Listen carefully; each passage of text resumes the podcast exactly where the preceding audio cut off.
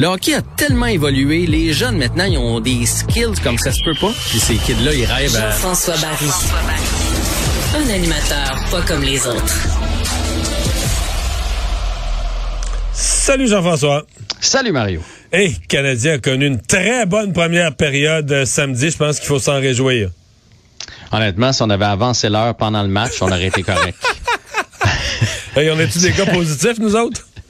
Oui, si on avait pu skipper la deuxième puis passer directement à la troisième, on gagnait ce match-là. Mais oui, le Canadien avait bien sorti contre euh, les Golden Knights de Vegas. Malheureusement, ça s'est écroulé par la suite, comme comme c'était en train de s'écrouler pour la saison au grand complet. Lorsqu'on regarde le classement présentement, ça fait dur. Le Canadien est une des équipes qui a le plus de matchs de jouer. Oui, mais ils sont pas derniers. Il y a l'Arizona derrière eux. Ils sont 31e, 31e sur 32, ils sont pas derniers quand on commence à se comparer avec l'Arizona, là, ça, ça va mal. On joue pour 231, Mario. Réalises-tu? 231. alors non, que parce que dans les défaites, là, ils ont même pas ramassé des, des sais, des, des, des, petits points euh, pas propres, mais que, que tu as le droit quand même de mettre dans ton panier. Là. Ouais. Tu sais, les points d'un match en prolongation, tu crées l'égalité à la fin, puis tu repères en prolongation, mais tu ramasses un point. ça ramasse comme ça, t'en glandes comme ça, ici et là. C'est un rajout au classement, mais là, ils ont zéro match nul, zéro match en prolongation. Quand ils ont perdu, ils se sont fait sortir à toutes les fois quand on est perdu, c'était des raclés. Puis euh, on, on était bon là-dedans dans les dernières années. Souviens-toi, euh, on, en avait plusieurs de ces matchs-là qu'on apportait à la limite. Et présentement, la dernière équipe, mettons, là, qui, qui, aurait accès aux séries de notre côté à nous, c'est Washington avec un pourcentage de 636. On est à 231. Non, je parle de pourcentage parce que tu sais, ils n'ont pas le même nombre de matchs de jouer, fait que c'est difficile de parler de points, mais c'est c'est mission impossible. Hey, demain, euh, Los Angeles est à Montréal. C'est le retour de Philippe Dano en ville. Ben, je trouvais que c'est une belle occasion que tu nous donnes des nouvelles. Les gens sont curieux de suivre euh, Dano et Kotkaniemi. Qu'est-ce que nos euh, qu'est-ce que nos joueurs partis à l'étranger ont, donne comme résultat jusqu'à maintenant? Oui, parce que ça fait partie des discussions de chambre de hockey. On a-tu bien fait ou on n'a pas bien fait? Alors, euh, Philippe Dano, j'ai fait mes recherches. Après un départ canon, on se souviendra qu'il avait marqué à son premier match, juste pour nous voir, euh, nous, nous, nous faire avoir l'air fou. Euh, par la suite, il a été cinq matchs sans points. Et là, présentement, en 11 matchs, il a un but, quatre passes. Fait que si on fait une petite multiplication, là, mettons qu'on on amène ça sur une saison de 82 matchs, ça lui donnerait entre 7 et 10 buts et alentour de 25-30 passes, donc une saison de 35-40 points. C'est Philippe Dano. C'est, tu sais, je veux dire. Euh, Par contre, est-ce qu'il nous manque sur des mises en jeu importantes? Est-ce qu'il nous manque en désavantage numérique où le Canadien est une des pires équipes de la Ligue? Ben, là, je m'en allais là. Je suis entièrement d'accord avec toi. Il joue à peu près 18 minutes. Il joue un petit peu moins qu'ici parce que là-bas, il y a un certain Kopitar là, qui prend beaucoup de mises en jeu aussi, qui est un des meilleurs de la Ligue, euh, un bon attaquant défensif. Il demeure efficace sur les mises en jeu. Il joue sur le désavantage numérique d'Anneau. Et là où il y a peut-être une différence pour lui, c'est qu'il joue aussi en avantage numérique. Mais je pense que dans les erreurs de Marc Bergevin, on a sous-estimé sa perte sur euh, l'impact pour Suzuki. Parce que là, Suzuki en a plein les bras. Là. Il se retrouve qu'il faut qu'il produise, puis il faut qu'il défende contre les meilleurs trios Malgré adverses. Tout, il a débloqué. Là. Il est premier compteur du Canadien. Je pense qu'il y a deux fois plus de points que le deuxième qui est Toffoli. Là. Ah non, non, mais il va très bien.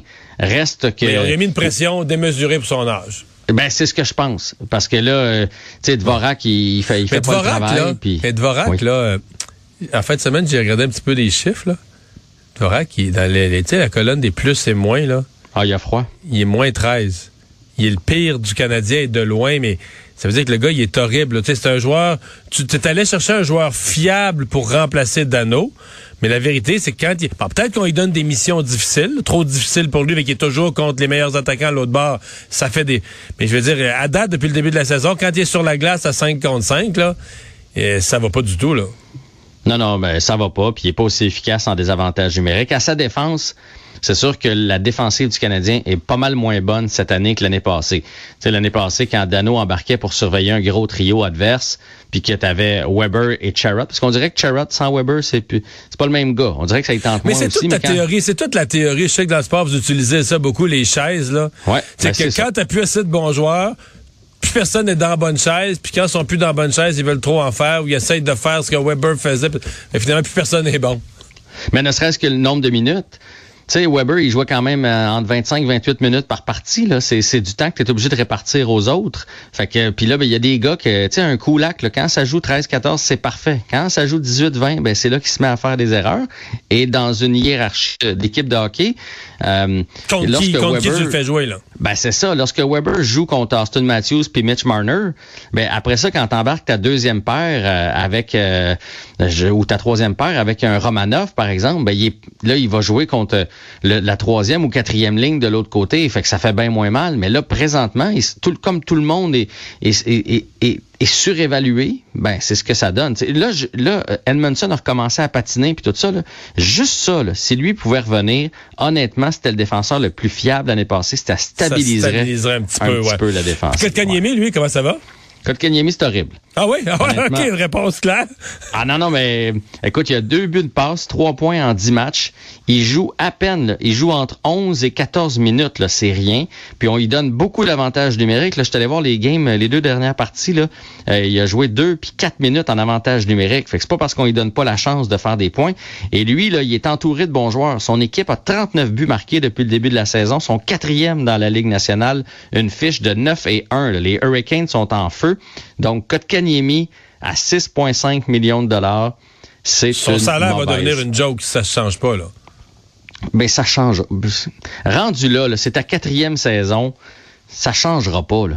pourquoi ça changerait? Là? Il l'a pas fait à Montréal. C'est un gars qui va avoir des flashs, qui, va avoir une très belle carrière dans la Ligue nationale de hockey. C'est pas ça que je suis en train de dire. Mais tu sais, ici, il était pas content, bougonner un peu. Là, là-bas, on le fait jouer dans, à toutes les sauces. Et on le fait jouer avec de très... Hey, là-bas, il y a du Sechnikov, puis il y a du AO, puis euh, euh Niederreiter, puis il y a des très, très bons joueurs. Puis malgré tout, tu sais, ça, c'est le genre de joueur, là, tu fais une sortie de zone, puis les autres partent en deux contre un, puis ils se font des passes, puis ils scorent, puis là, tu as ramassé une passe que tu as faite dans ta zone, tu sais, puis là, oh, t'es rendu avec deux buts, deux passes. Mais ils ramassent même pas ce genre de points-là. Hey, euh, le chroniqueur euh, de hockey euh, senior Jack Todd de, de The Gazette qui va pas de main morte cette année. Ben, il, voit, il voit la saison, mais il va pas de main morte ce matin sur la direction du Canadien. Ouais, ben lui il dit que ça prend un coup de barre, que c'est le ménage qu'il faut faire, puis que ça part d'en haut, d'en haut de la pyramide. Euh, moi, honnêtement, j'ai pris ça pour acquis. Là, que c'était la dernière saison de Marc Bergevin. Je, je sais pas pour toi, là, mais tu sais, déjà, euh, l'année passée, lorsque le Canadien a failli se faire éliminer par les Maple Leafs, on en parlait. Euh, il n'y a toujours pas de contrat, fait que ça laisse présager que Molson n'est pas nécessairement Est-ce qu'on garde Bergevin jusqu'au mois de mai? Jusqu'au mois d'avril? Mais ça, à mon avis, tu le changes après les fêtes pour qu'il puisse se mettre en place, pour qu'il puisse regarder son personnel, pour qu'il puisse se préparer au repêchage qui a lieu à Montréal. Mais Quand tu dis qu'il puisse, tu parles du, successeur, là. Pardon? Quand tu dis pour qu'il puisse se préparer, tu parles du, successeur. Exactement. Peu importe c'est qui, là. Parce que tu veux pas faire rentrer quelqu'un, un, nouveau DG euh, fin mai, puis que là, le repêchage arrive, les joueurs autonomes, t'as pas eu le temps parce que c'est compliqué à temps quand même avec les masses salariales. Ne serait-ce que si tu pousses Weber à la retraite, par exemple, Nashville se retrouve avec une pénalité parce que lui, c'était une offre hostile des Flyers. Tu sais, il y a des clauses, on n'a pas idée comment c'est compliqué. Fait que moi, je, ferais ça après les fêtes. De faire ça là ou après les fêtes, ça changera pas la saison du Canadien. L'équipe du Canadien s'en va nulle part, puis c'est pas le DG qui va changer quelque chose là-dedans. Mais lui, il demande aussi de trouver un capitaine. Lui, il dit qu'on devrait pousser Weber à prendre sa retraite puis qu'on trouve un capitaine. Jack Todd qui dit ça euh, pour euh, euh, cimenter le vestiaire puis quelqu'un qui a l'autorité dans le vestiaire. Il dit qu'on devrait échanger Carey Price pour avoir quelque chose contre Carey Price. Question de rebâtir pour vrai. Et moi, je pense que la plus grosse, pas transaction, mais le plus gros changement qu'il faut faire, c'est Trevor Timmons, puis ça, Jack Todd est d'accord. Il est en poste depuis 2003. Et c'est incroyable comment, on en parle souvent, mais comme, comment dans l'équipe du Canadien, il n'y a pas de joueurs repêchés. C'est unique dans la ligue. Là. C'est aberrant. Price Gallagher, qui ont été repêchés il y a très longtemps. Lekonen Romanov. C'est tout. C'est tout. Hey, il a sorti tantôt une statistique.